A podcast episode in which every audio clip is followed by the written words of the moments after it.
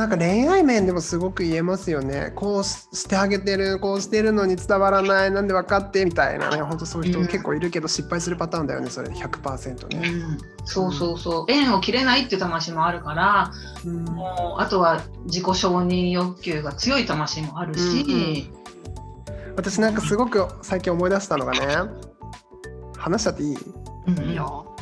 なんかあの山梨ですごい近くにすごいほったらかし温泉って結構全国的に有名なんだけどすごい山のほったらかし温泉。うん、いいとこよ。すっごいいいとこなの。それはまあトトロさんがいいとこって言ってるのってすごい若い子たちがもうぎゅうぎゅう済みで入ってるから、えー、それだけじゃないよ。それだけじゃないよ。すごいいいとこじゃない？すごいいいとこなんですよ。もう本当に心から感謝の気持ちが湧いてくるんだよねね、富士山見えるとね。まあ、富士山も見えるし、本当に景色もいいし、若い子たちがぎゅうぎゅういるしみたいなところで。で、なんかね、私結構夜そこに一人で行って若い子たちの話を聞くんですよそれこそすくすく世代の若い子たちのこう相談している話とかを横で聞いててすごい面白かったのが一人の男の子があの恋愛相談をしていて友達たちに。で自分は好きな人ができても自分からはいけないんだよ。でも相手から来られると引いちゃうんだよ。みたいなこと言ってて それもうアウトじゃんみたいな。もうその先ないじゃんみたいな。本当可愛いなって思って。なんか今ふとそれを思い出したこここまででかかったのよ私はね。もうそれダメじゃん。もう自分が変わるしかないじゃんって思ったんだけど。分かってんだしね。うんそこまで。そこまで自分で分かってた。変わるしかないよね。うんうん。面白い。うん。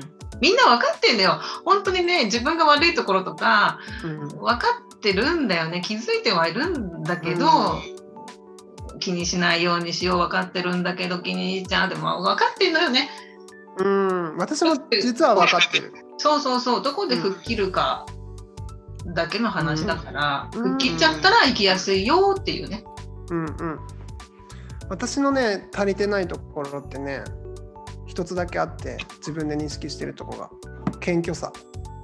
これは あのずっと分かってます。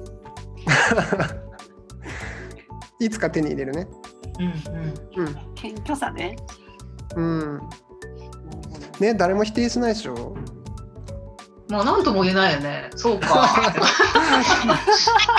そうか、そうだよね、みたいなね。うん、そのね、人それぞれの目標に、そうなんだと思ったものに、否定もできないもんね。さ、そうか。うん、まあ、いずれね。いずれね。それが、あの、いいとこだったりもするじゃない。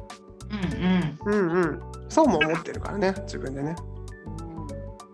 いやなんか私だと結構ほらやっぱ人の意見聞いて結構考えすぎちゃうとところとかあるし、うん、うん、まあ、それがなんかさ悪いとかいいとかそういうことじゃないんですよね。うんうん。うんうん。その生まれ持ったものをうまくこう自分の中に生かして人生をこう、うん、よりよくいい生きるかみたいなとこだと思うんですけどね。うん、バランスね本当バランス、うんうん、どっちかに偏らないっていうことかな。